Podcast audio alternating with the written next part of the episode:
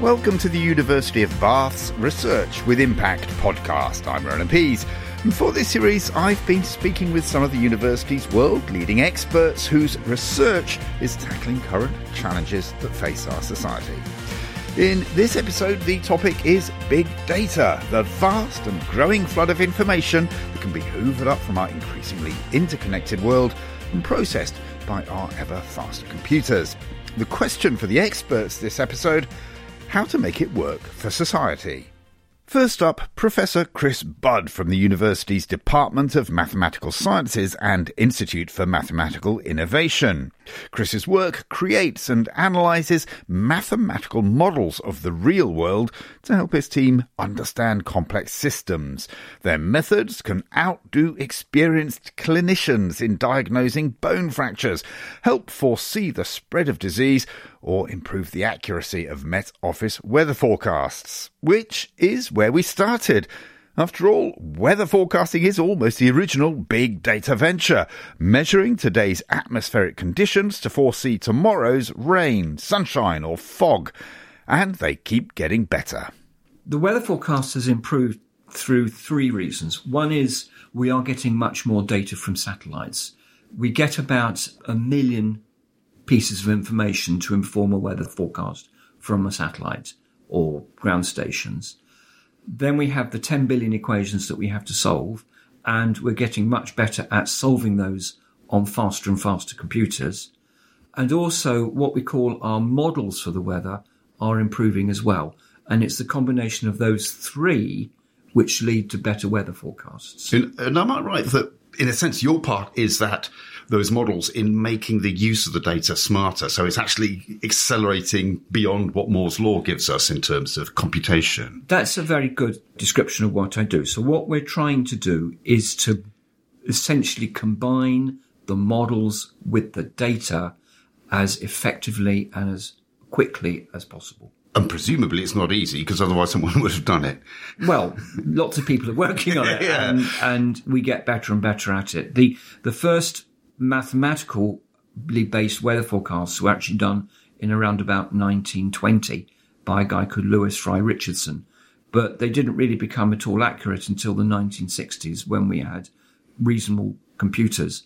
And now they're just getting better and better as the computers increase. But as you say, we're going beyond Moore's law because it's not just the speed of the computer that matters. It's the speed of the algorithms that we use on the computer that, that essentially we're getting the same speed up from the algorithms as we are from the computer hardware. And to be completely clear, some of your algorithms are being used, as I understand it, by the Met Office. Some of them are, yes. So the algorithms that I've worked on have mostly been on fusing the data with the models. But I should say that we also have other people at Bath, like my colleague Eike Muller, and he's done some fantastic work on speeding up the, the algorithms and those his work is also now being used by the Met Office. I'll try and explain the way the weather mm. works. You can get what are called inversion layers, and an inversion layer occurs when you get cold air trapped near the surface of the Earth by hot air above. And when you get that, that's a recipe for fog and it's a recipe for ice. And what we did was significantly improve the forecasting of these uh, inversion layers. And the forecasts that we were able to improve the accuracy of then feed into software which is used by county councils in order to improve things like the gritting of roads and also to airports so that they can better predict fog. And as I say, this is about being smarter with the data that the satellites and the weather instruments are giving you. It's basically the point of making sure that the, the data from the satellites in particular is properly incorporated into the actual models that are used to do the forecast. And, the problems that they were having was that the data was not being properly incorporated because they were reproducing these inversion layers, the trapping of the cold air near to the surface of the earth. Because you see, in a sense, it seems to me to get to the heart of big data, which is there are huge amounts of data mm. out there and I've seen papers that you've written about the mm. amount of data that are out there, but that you have to still work hard to actually make the best use of them. That's right. So th- this is the the big uh, area of research that we're all involved with nowadays, which is if you have a lot of data, how can you use that to make predictions? And one way is to just look at the data and get what we call a database prediction. And uh, a lot of modern artificial intelligence uses this. But it's even better to try to get that data and link it up with models of how we understand the world works. So we call this physics inspired or physics informed machine learning. And, and I strongly believe this is the way forward into the future. You were working on big data for the uh, COVID response. Very much right? so, yes. So I was part of the team of scientists looking at, at how we could better predict COVID and how we could understand the impact of COVID on human beings, yes. And this wasn't at the biological level, this was actually on that human level of I don't know if people walking yes. around or whatever. Well, I, I, like to think of COVID as as having uh, three bits. You've got the the biological level of what's happening inside someone who is infected. They then breathe out the COVID particles, which which get into the atmosphere and move around and so on, uh, and then those particles get into someone else and infect them. So you've got biology with the person infected, biology for the person being infected, but between the, the two of them, is physics. So that's where I come in. so uh, I was primarily working on the process of how COVID aerosols get into the atmosphere, how they circulate around, how they uh, can infect people, and how we could introduce mitigation strategies to reduce the level of infection. And where's the big data in that? Is that just to do with the, the air circulation patterns, or is it to do with whether people are in a supermarket or a train, or what their behaviour is? So, very good question. So, we, we, we're looking at big data of the way people move around, as you say, how trains, supermarkets, all that sort of operates, how schools, how universities, how people move around. So, we, we, we had a lot of CCTV data of people moving around and, and understanding that. Then there's the other data that you're taking by sort of measuring levels of air, ventilation, and so on in buildings. Other areas of big data might be how people are moving around the country, how students, for example, move around the country and might carry infection around and, and stuff like that. And so, how did you get involved in this? I mean, was did you get a phone call, as it were, from Whitehall saying, professor, can you can you help us out? Or were there mathematicians you were working with who decided to get involved? So the the whole process of mathematical modelling, sort of stuff I do, is you've got to go out to where the problems are and dig them out and work with people. If you sit in your ivory tower, nothing will ever come your way. So that's what we did, and we got very involved with the body called SPI-M, um, the Scientific Panel for Infectious Disease Modelling, which was informing SAGE.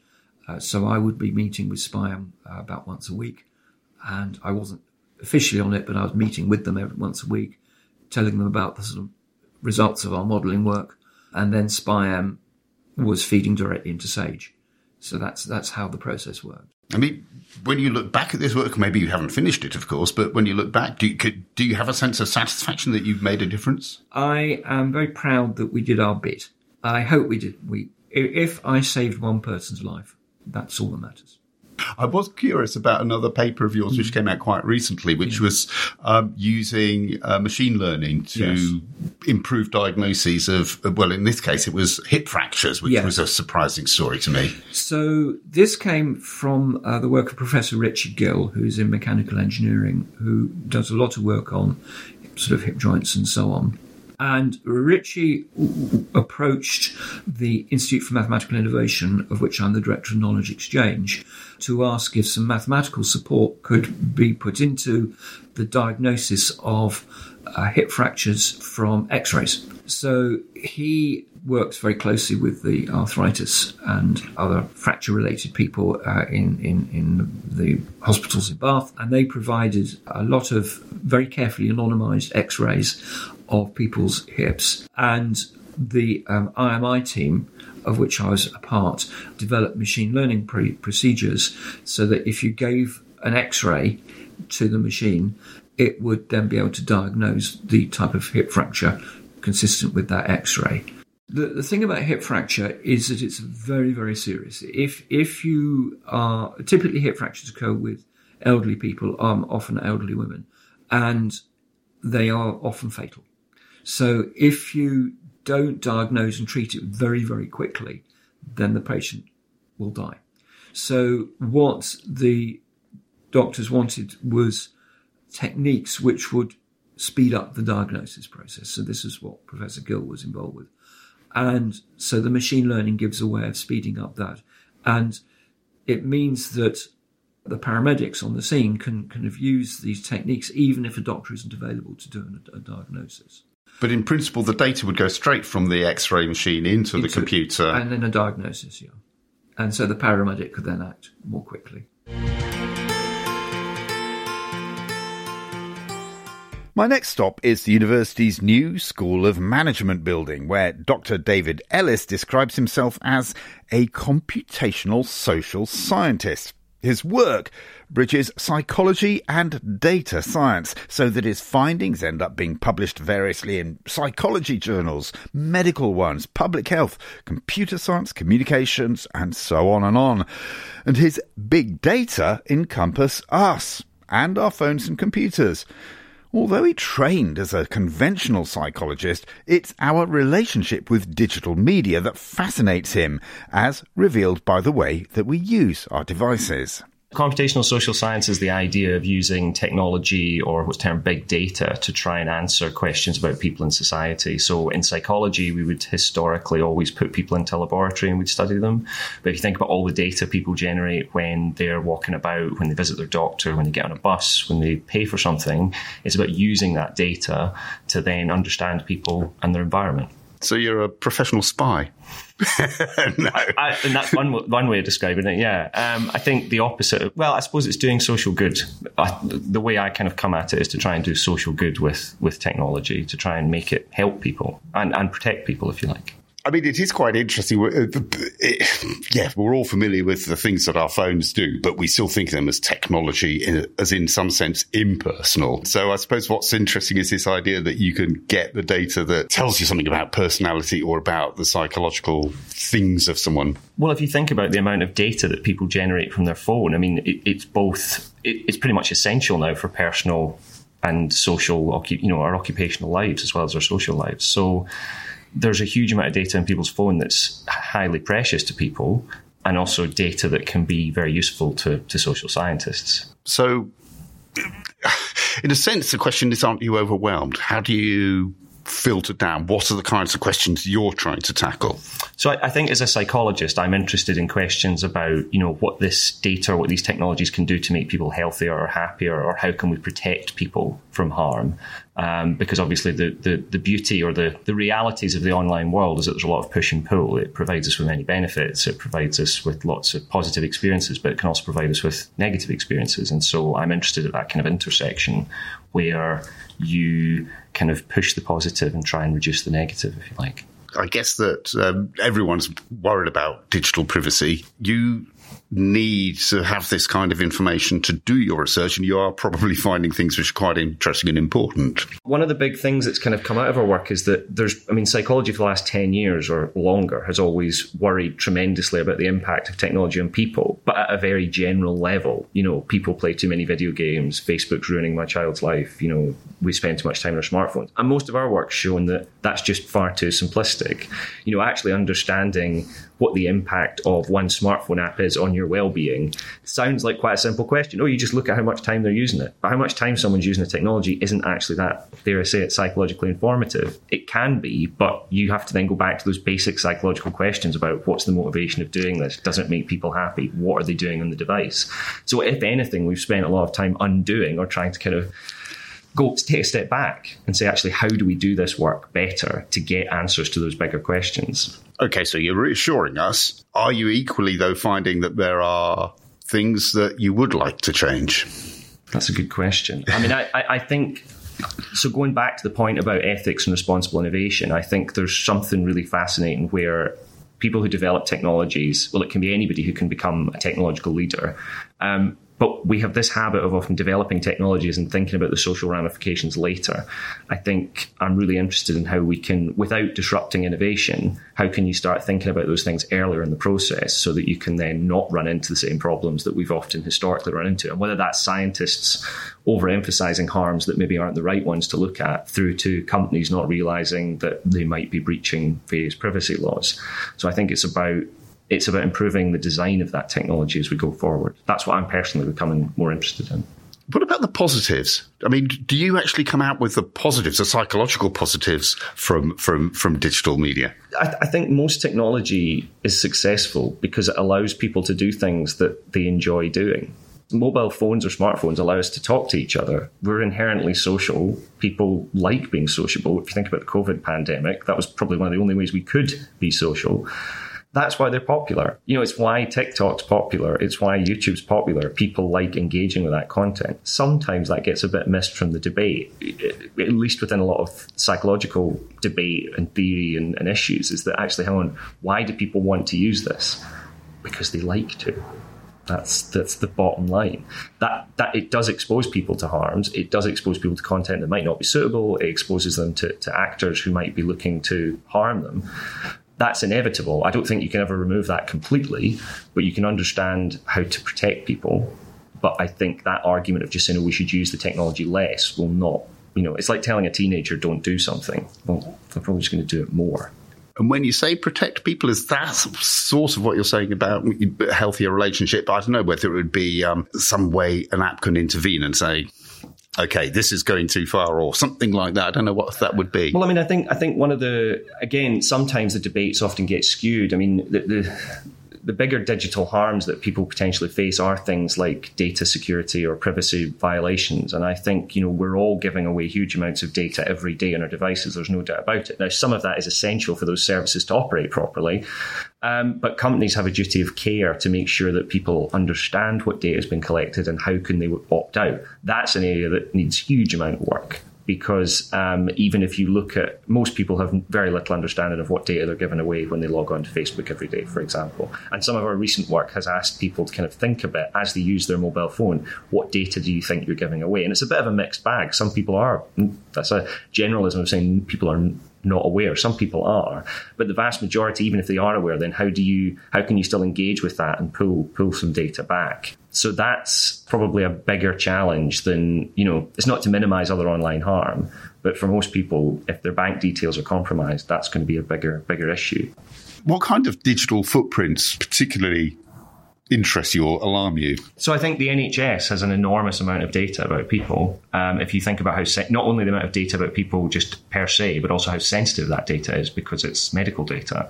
So you know it's anything that someone's been diagnosed with, the drugs they've been prescribed, where they've appeared in the NHS, when they've appeared there. You know, uh, some of our work has looked at both people's medical records, but also how you can link that to different bits of data. So that's one of the big powerful potential benefits of digital footprints or digital data is that you can start linking things together. So you can link someone's health record with, say, their um, their birth or death records, or their education records, or their social security records, and then you can start to answer lots of different questions. I mean, that one is I think so interesting because, you know, when the pandemic, for example, but more generally, we know that if you look, this is medical statistics, if you look at lots of people, you can find trends and patterns which might advance medical science. But you're saying that actually the aggregation of these data can work actually not to the general population, but actually lead back to individual people.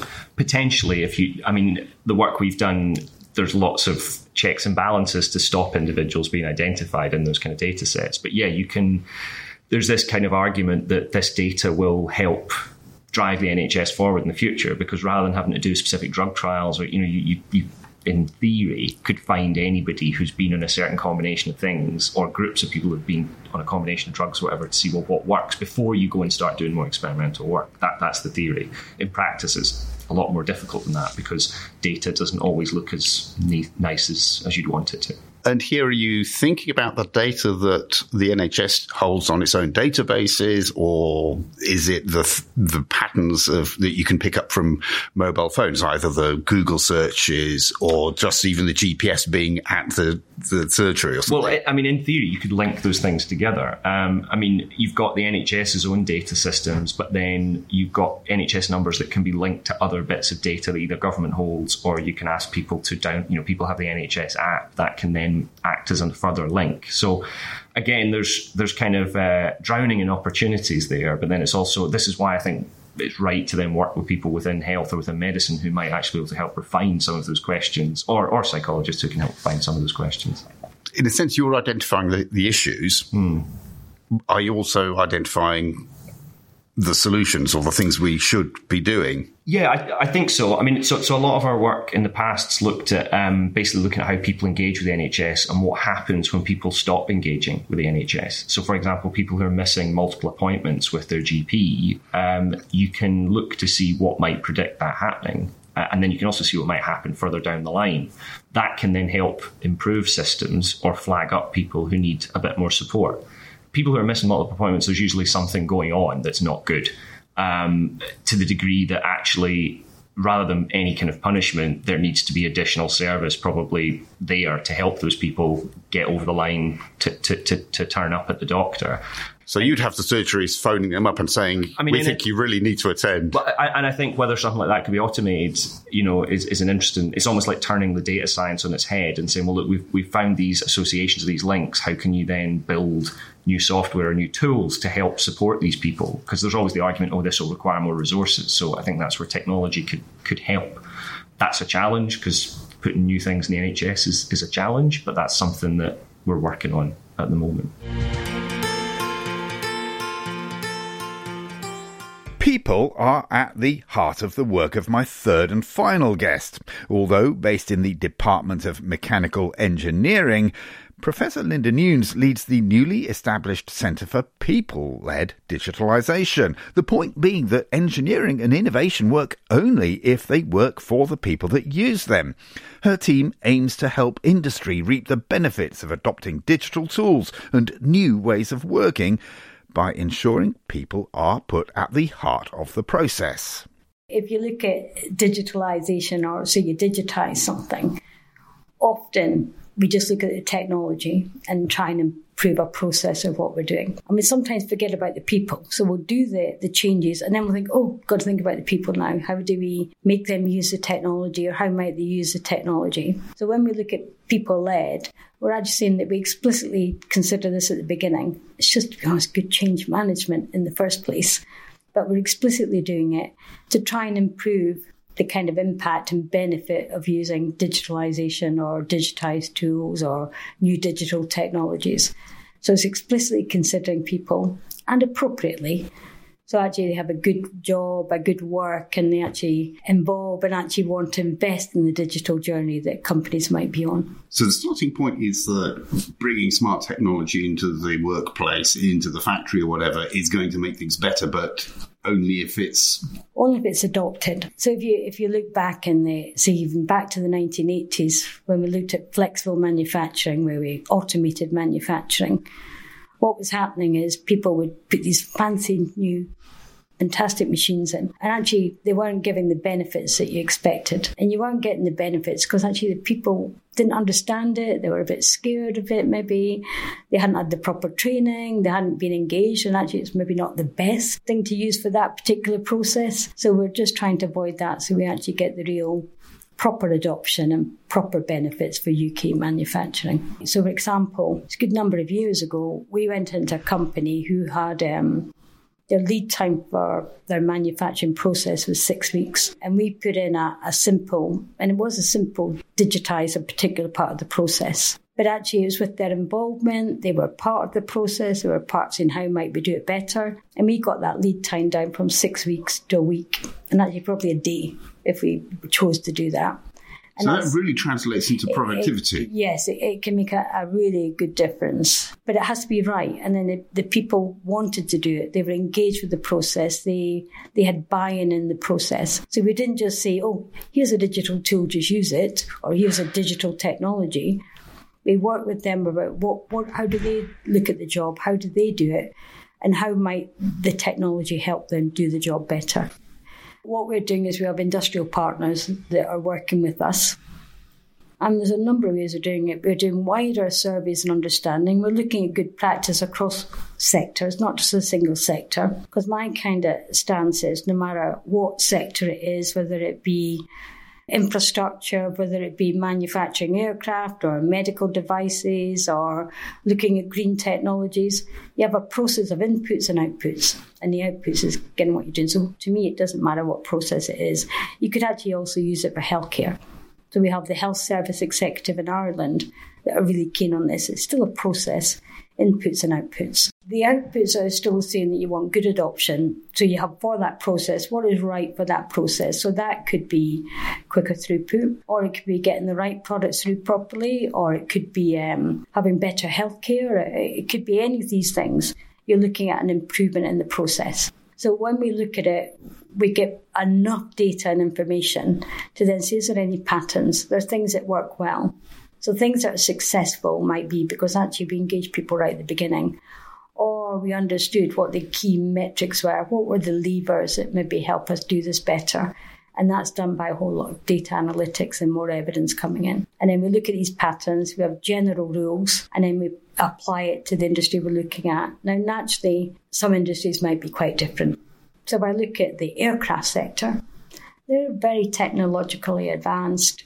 They have a lot of digital tools already, a lot of computer aided design and manufacturing. And I could go and get all the data about bits of aircraft, how many times it's been manufactured, what is it's all digital. They have all that information. But I might go to the construction sector.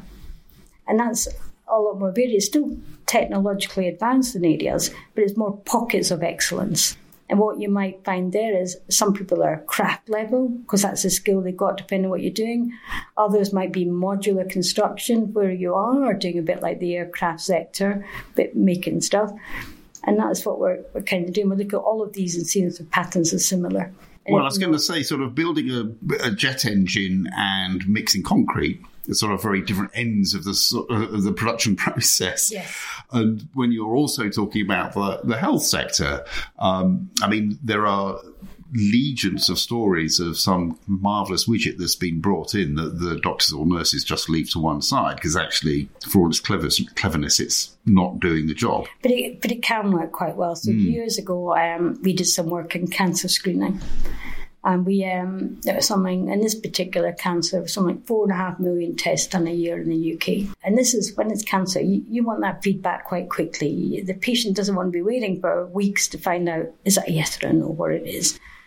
But in effect, it's still a process. So you, you, got your sample taken, you went to a specialist lab, you got it tested, and you had a, a, yes or no or not sure, we might have to test again. So in effect, it's a, it's a process coming out. And by applying good principles, what we then did is we looked at and said, how can we streamline this? How can we make it better? So one of the big sticking points here was you had people that um, looked at the, the image of the cells to see, does that cell look normal or is it slightly different or not?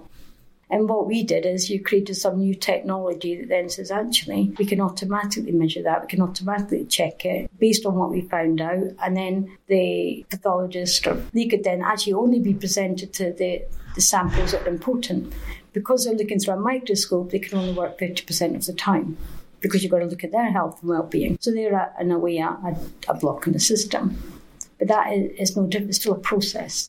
I'm not a medic, it's not my expertise, but I'll ask questions based on manufacturing processes.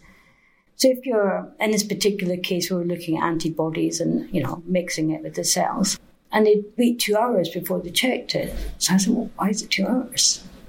And of course, that's their standard practice. So they're not doing anything wrong. It's what they normally do. What you actually find by that basic challenge because I'm looking at not from a medical point of view, but from a process point of view. Within 10 minutes, you could get 98% of the results. It is all about, it is about impact to me. It's got to have a, a benefit. And one of the things on the Centre for People Led Digitalisation, one of our metrics is about engaging industry. That is one of our key targets. So we start off with our founding partners but our remit is to expand that. And we already have people wishing to come on board because they, they know what the challenge is. And then what we do is we can embed people into their companies to do some work. We can do case study works. We have a PhD student going to a local company in Bristol for three months to work with them. They'll be embedded on site and learning, and so they'll learn from the company, and the company will learn from them, and it's a kind of win win. I like seeing impact. I like seeing, like that company, like I say, with a six week lead time down to one week, they would be saying to the customers that we'll give you the feedback within one week or you'll get your money back.